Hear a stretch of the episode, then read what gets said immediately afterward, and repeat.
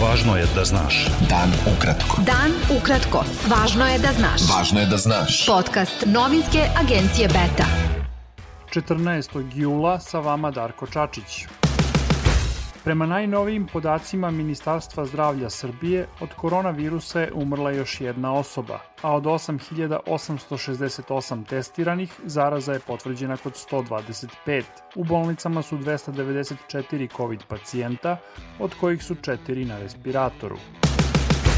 Predsednik Srbije Aleksandar Vučić izjavio je da broj građana koji se vakcinišu nije dovoljan i da rastom broja novozaraženih situacija neće biti zabrinjavajuća za nedelju dve, ali da hoće za mesec i po dana. Vučić je ocenio kao strašno neodgovorno ponašanje kada neko neće da se vakciniše i nagovestio da ima puno funkcionera koji to nisu učinili. Više političkih organizacija zatražilo je povlačenje iz skupštinske procedure predloga o izmenama zakona o vodama i predloga o izmenama zakona o zaštiti prirode. Prve procene pokazuju da je Srbija u prvih šest meseci ove godine imala rast bruto domaćeg proizvoda od 8%, izjavio je predsednik Aleksandar Vučić. Šef misije OEBS-a u Srbiji, Jan Bratu, rekao je u Beogradu u razgovoru sa srpskim poslanicima da izjave premijera Kosova Aljbina Kurtija ohrabruju najgori deo kosovskog društva i da to proizvodi strah i nesigurnost za srpsku zajednicu, saopštila je Skupština Srbije. Američka vojna komanda u Evropi donirala je bezbednostnim snagama Kosova opremu vrednu 190.000 dolara, saopštila je ambasada Sjedinjenih američkih država u Prištini. Sjedinjene američke države su donirale moderne rentgenske sisteme za detekciju i drugu opremu. Beta. Dan ukratko.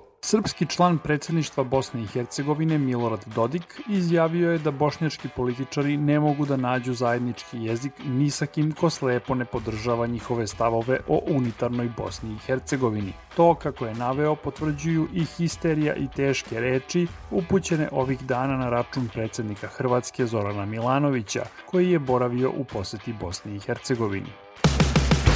Pripadnici policije Federacije Bosne i Hercegovine jutro su uhapsili direktora obaveštajno-bezbednostne agencije BiH Osmana Mehmedagića. Tužilaštvo Bosne i Hercegovine sumnjiči Mehmedagića za krivična dela zloupotrebe položaja ili ovlašćenja, za krivotvorenje isprave i pranja novca. Bugarska ponovo posle izbora ide u neizvesnu političku budućnost, ali je jasno da se doskorašnji premijer Bojko Borisov i njegova stranka desnog centra GERB neće vratiti na vlast, piše Financial Times uz ocenu da Bugari i Evropljani samo zbog toga imaju razloga da se raduju. Vladavina Borisova vezuje se za raširenu korupciju i zloupotrebu fondova Evropske unije, što je dovelo do sputavanja razvoja najsiromašnije zemlje Unije. Evropska komisija je usvojila paket mera kako bi se glavne politike Evropske unije uskladile sa ciljem smanjenja emisije gasova s efektom staklene bašte od najmanje 55 od 100 do 2030. godine u odnosu na nivo iz 1990. Ubrzanje smanjenja emisija štetnih gasova tokom naredne decenije neophodno je da bi Evropa postala klimatski neutralan kontinent do 2050. godine, saopštila je Evropska komisija. Klimatski paket, nazvan Spremni za 55, sadrži predloge koji će uticati na svakodnevni život građana Unije, između ostalog na to kakve će automobile voziti, kako će izolovati svoje domove, proizvoditi čelik ili upravljati šumama i zemljištima.